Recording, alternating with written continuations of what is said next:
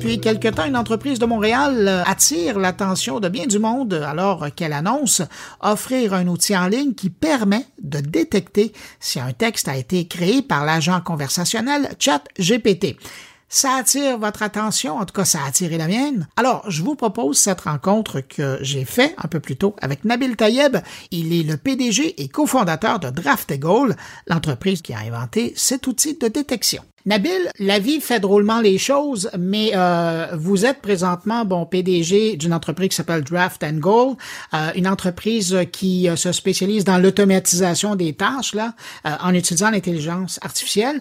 Et à l'intérieur de donc les activités de l'entreprise, Semble-t-il, si on écoute l'histoire qui se raconte, vous avez fait une découverte assez intelligente, c'est-à-dire que euh, vous êtes capable aujourd'hui de, de, décoder la signature d'un outil qui est très populaire de ce temps-ci euh, et dont on parle, c'est ChatGPT. Qu'est-ce que c'est exactement? Comment ça s'est passé, cette histoire-là? Alors, euh, donc pour, pour remettre un peu l'histoire en contexte, mon associé et moi, on a un outil qui s'appelle Draft and Goal, qui est le but, c'est de faire un, tout un workflow de création de contenu, c'est de partir depuis euh, la génération d'idées, donc euh, savoir qu'est-ce qu'on veut écrire, jusqu'au moment où on va poster. Donc euh, là, on va passer toutes les étapes, déterminer les thèmes, déterminer des sujets, générer du contenu avec, avec une IA, et ensuite mettre ce contenu sur la, sur la plateforme de, de, de, l'utilisateur. Donc votre, nous, vraiment... votre marché pour ce service-là, c'est qui? Notre marché pour ce service-là, c'est c'est principalement euh, les grandes entreprises qui ont besoin de générer beaucoup de contenu à grande échelle, et puis les, euh, les grandes agences marketing ou les grandes agences de, de SEO ont besoin de, de, de créer aussi euh, beaucoup de contenu pour leurs différents clients. Et peut-être même à la limite des boîtes qui font de la création de contenu. Oui, absolument. absolument. Alors, je vous laisse poursuivre votre histoire.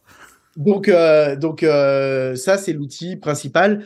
Nous, l'idée c'était, c'est pas du tout de créer un contenu euh, pour faire du spam qui va permettre de, de, créer un très grand nombre de contenus sans contrôle. Nous, on veut que l'humain reste aussi dans la, dans, dans, dans, dans, la boucle.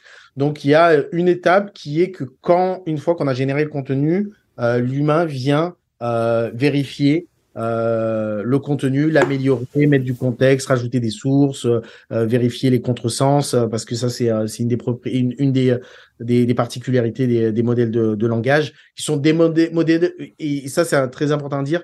Les modèles aujourd'hui sont des modèles de langage et pas des modèles de connaissance. Mmh. Donc ils, ils maîtrisent très très bien le, le, langage, ils, ne, ils maîtrisent beaucoup moins bien la, la connaissance. La, la connaissance est plus probabilistique pour eux que qu'autre chose.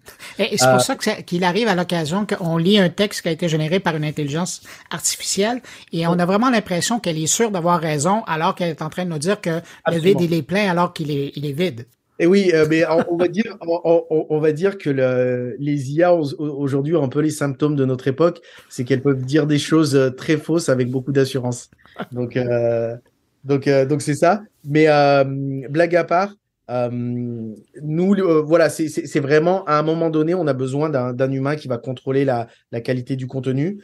Et euh, pour ce faire, on avait besoin de dire, une fois que l'humain a, corrigé le contenu, est-ce que ce contenu-là peut être encore détecté comme une comme une IA Parce que nous, on avait l'intuition que les moteurs de recherche allaient quand même être, avoir une une certaine, euh, en tout cas, perplexité vis-à-vis du contenu d'IA, parce que comme le contenu d'IA euh, fait des erreurs, euh, un des aspects, par exemple, euh, Google a, a, dépensé des milliards de dollars ces dernières années euh, à s'assurer, euh, à combattre les fake news mmh. et à créer des frameworks du type HIT qui permettent de, de détecter, de, de s'assurer que les sites fournissent des, des informations correctes et, et sourcées.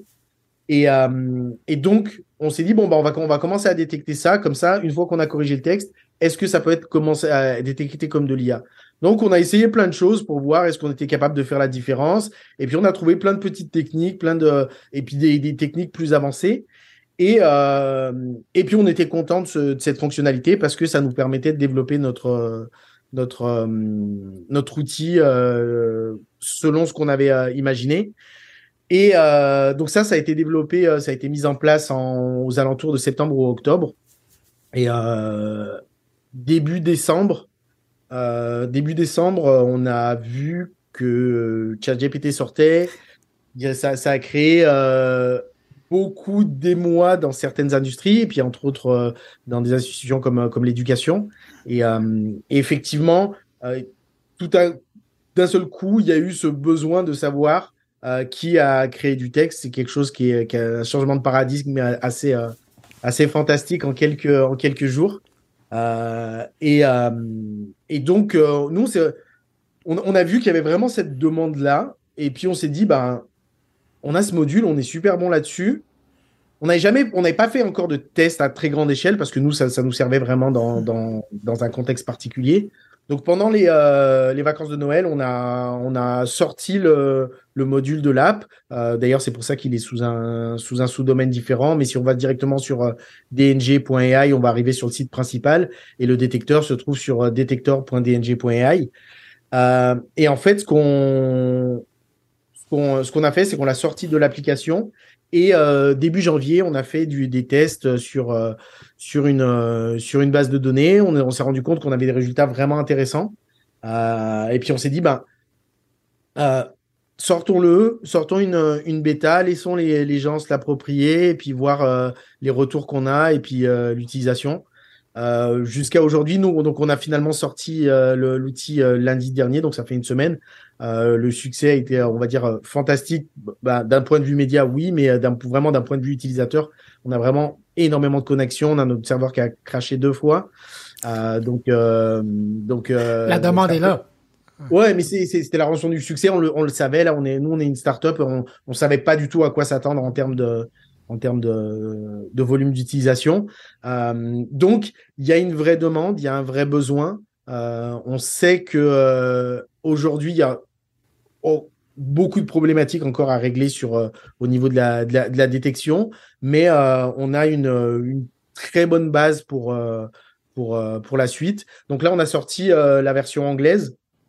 on est en train de travailler slash finaliser la version française parce qu'on a fait beaucoup de progrès sur la version française. C'est euh, un peu plus dur à développer euh, les, les toutes les autres langues qui ne sont pas l'anglais parce que le Internet est construit autour de l'anglais, les outils sont, sont construits autour de l'anglais, euh, les modèles aussi.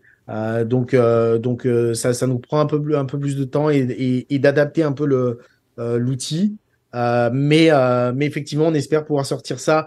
si je dis ça à Vincent, si on a dit avant la fin du mois, Vincent va se tirer les cheveux si je lui dis il faut forcément qu'on sorte avant la fin du mois. Mais on pense que d'ici la, première semaine de, février, on pourra avoir euh, aussi une version bêta qui va pas être une, du tout une version finale. Mais euh, le but, encore une fois, c'est de, pouvoir tester sur des, euh, sur des bases de données plus grandes et, évaluer, évaluer la, la, la, la performance de l'outil parallèlement à, être un bon euh, citoyen corporatif, de l'autre côté, c'est que ça va quand même, le, fait que vous mettiez le, détecteur comme ça en libre utilisation, ça vous permet quand même à, votre système, à vous, de poursuivre son apprentissage en validant tous ces textes-là. Hein. Ah, absolument. Nous, euh, euh, un, des gros challenges, c'est de, de créer une base de données de de textes suffisamment variés euh, pour pouvoir euh, évaluer la, performance de, du, détecteur. Euh, ce qu'on a fait, c'est qu'on a créé un premier dataset euh, qui était euh, varié, mais on s'est rendu compte qu'il n'était pas suffisamment varié parce qu'on avait des très bons résultats, mais après, en analysant les résultats, on s'est rendu compte qu'il y avait certains types de textes euh, qui étaient plus ou moins bien détectés et qui, si on en avait mis beaucoup plus, peut-être que les résultats seraient un peu sera un peu tombé. Donc là, on a besoin d'un volume beaucoup plus grand pour, euh, pour tester. Euh, encore une fois, on a, on, a, on a une petite fonctionnalité sur la sur sur l'outil où la personne, une fois qu'elle a généré le texte, si si c'était juste un, un test qu'elle venait faire en postant un texte humain ou euh, IA, elle le savait, elle peut nous nous indiquer si si on a déterminé correctement la la, la réponse. Et, et ça, ça nous permet d'améliorer la qualité et la pertinence de et la pertinence de, de, l'outil. Euh, on sait on sait qu'on on va devoir spécialiser la détection. Donc l'un des premiers points, c'est que il n'y aura jamais un détecteur qui détectera à 100% tous les textes euh, d'une manière euh, infaillible. Ça, c'est ça, c'est impossible et, et on ne le verra pas. Euh, OpenAI parle d'un watermark. j'ai l'impression que c'est juste une intuition, mais j'ai l'impression que c'est plus de la communication pour, pour rassurer les gens qu'une réalité parce que quand on regarde le challenge, c'est un challenge énorme d'un point de vue technique. C'est pas du tout la même chose d'injecter une signature dans un dans un texte que détecter certaines caractéristiques de comment les choses sont sont faites. Euh, donc ça, nous, on a conscience qu'il n'y a, y a pas de, de, détection à 100%. Et on sait que euh, on va devoir sûrement entraîner le, euh, un modèle à détecter un type de texte, par exemple à détecter des communiqués de presse ou à détecter des, euh, des rapports d'expertise ou à détecter des examens de maths. Et et l'intuition qu'on a, c'est qu'on va devoir faire des choix parce que la, la détection at large, excusez-moi, j'utilise beaucoup d'anglicisme, mais euh, la, détection à grande échelle, euh, la détection à grande échelle, euh, c'est on, ne pense pas que dans le long terme ce soit ce soit viable en termes de ressources et en termes de pertinence quoi qu'il arrive. Quand on va sur le détecteur, euh, il y a une mention bien importante sur le côté, c'est que vous demandez un texte avec au moins 400 caractères. Alors euh, effectivement, euh, les textes courts sont plus difficiles à, à, à détecter. Nous en, en, pratique, on a une limite qui est un peu, on peut détecter euh, à partir d'une limite qui est un peu plus basse, mais après on commence à rentrer dans une une, une zone d'incertitude un peu, un, un, peu plus grande. Donc, euh, donc on a mis 400 euh, caractères. Effectivement, les, euh, les textes courts vont être plus difficiles à détecter. On a, on va dire, on a l'intuition que le, le risque le risque d'avoir des textes courts générés par des IA est beaucoup moins grand que d'avoir des textes longs euh, générés par des IA. Euh, avoir un, un, un, tweet généré par une IA, oui, ça peut, ça peut poser des problèmes, mais, euh, mais c'est pas, c'est pas là où on peut vraiment, vraiment faire du mal à, à la société, on va dire entre guillemets. Mais un rapport, une dissertation, oui. Une dissertation, oui, une thèse ou des choses comme ça sur du, sur du format long, on, on, on a beaucoup plus de risques parce qu'on a, on a beaucoup moins de, on fait beaucoup plus confiance au, au contenu long qu'au contenu court. Et en tout cas, ça nous, ça, ça, on, imprime beaucoup plus la, le, le contenu de celui-ci. Mmh. Donc, euh, donc c'est ça. Donc, euh, mais effectivement, euh, les, parmi les techniques qu'on utilise, et détecter du contenu très court, euh, c'est, euh, c'est très problématique et je pense pas qu'on, va prendre cette direction-là d'un point de vue technique. Alors, entre-temps, euh, en attendant le début février pour voir la version française, euh, il, le module est toujours, il est disponible d'ailleurs dans son interface en français. Ouais. Pour le oui. moment, il fonctionne avec euh, des textes en anglais. Ouais. Les prochaines langues que vous allez aborder, est-ce que vous savez déjà? On ne sait pas, on veut. Alors, dans, notre feuille de route, aujourd'hui, on veut absolument améliorer l'anglais. Euh, ça, c'est euh, important. Pouvoir sortir le français et puis l'améliorer. Euh, Aujourd'hui, on est euh, une petite équipe.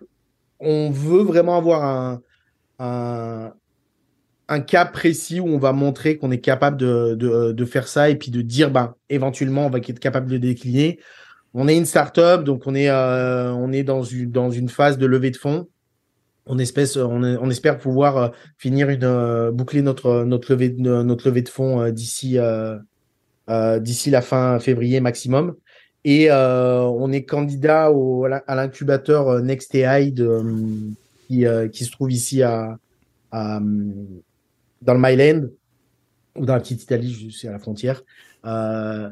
Et et ça aussi bah si on a la, la chance de pouvoir intégrer L'incubateur, ça va nous, nous aider à, avoir plus de ressources et à exécuter plus rapidement. Mais après, aujourd'hui, c'est vrai qu'il faut que nous, on compose avec notre réalité du fait qu'on qu a une startup avec beaucoup d'idées, mais pas de moyens. Ouais. Puis, mais de l'autre côté, au moins, toute cette visibilité, euh, elle est bonne pour vous donner un coup de pouce. C'est toujours bien Absolument. de voir qu'un de vos produits euh, attire énormément l'attention. Absolument. Et puis, on a déjà des, euh, des investisseurs qui nous ont, euh, qui nous ont contactés, qui, qui s'intéressent. On a, on a plusieurs euh, rendez-vous qui sont programmés pour cette semaine et la semaine prochaine. Entre, entre à mis à part les investisseurs qui, qui nous avaient déjà confirmé leur, euh, leur intérêt euh, auparavant, donc oui, non, non, c'est cette exposition et, pour, pour, pour, nous, c'est bah, c'est on va dire c'est quasiment touchant parce que euh, parce que on travaille euh, on travaille un peu dans l'ombre, c'est c'est dur, on met notre argent dans dans le projet, on prend des risques et puis euh, avoir des gens qui prennent du temps pour pour essayer de comprendre ce qu'on fait et puis en, en parler, c'est pour nous c'est c'est super bien. On est moi Vincent et moi on est hyper contents de ce qui se passe aujourd'hui, mais après on a on veut pas tomber dans l'écueil de de de rentrer juste dans une dans une hype média. On a, on a, on a vraiment besoin d'exécuter. La semaine dernière et cette semaine vont être très difficiles parce que on fait, euh, on fait beaucoup de médias, mais on a vraiment besoin de d'exécuter parce que parce que les, les gens on, reçoit même des mails les gens nous nous, nous envoient des retours nous disent ah ça fonctionne moins bien j'ai envoyé j'ai envoyé ce texte là ça fonctionne pas donc on on, on veut pas se contenter d'être d'être une jolie histoire dans, dans, dans, les médias mais d'être vraiment une, une entreprise viable à terme ben écoutez, euh, Nabil Tayeb, j'invite les gens à, essayer l'outil, à en parler. Euh, cet outil-là, mais aussi votre autre euh, outil là, qui sert à, justement, qui est un assistant à la création de, contenu. Là. Et juste un petit, un petit bémol sur l'autre outil. Aujourd'hui, c'est une préinscription. Et puis, on fait rentrer des, des, utilisateurs au fur et à mesure qu'on améliore l'outil. Mais si, vous, si les gens s'inscrivent, ils pourront, ils pourront avoir accès à l'outil dans les, dans les prochaines semaines. Bon, alors voilà. Et moi, je vous invite, si vous êtes curieux de où euh, découvrir le détecteur ou euh, sinon euh, l'outil d'assistant au développement de contenu, vous allez sur la page du sommaire de cet épisode de mon carnet, puis vous allez voir, il y a les hyperliens juste à côté du nom de Nabil Tayeb. Ben, Nabil Tayeb, cofondateur et PDG de Draft and Goal, merci d'avoir pris du temps. Félicitations, puis ben, merde pour la suite. Et merci à vous, et puis j'espère qu'on aura d'autres bonnes nouvelles par la suite. Ah, sûrement. Au revoir. Bye bye.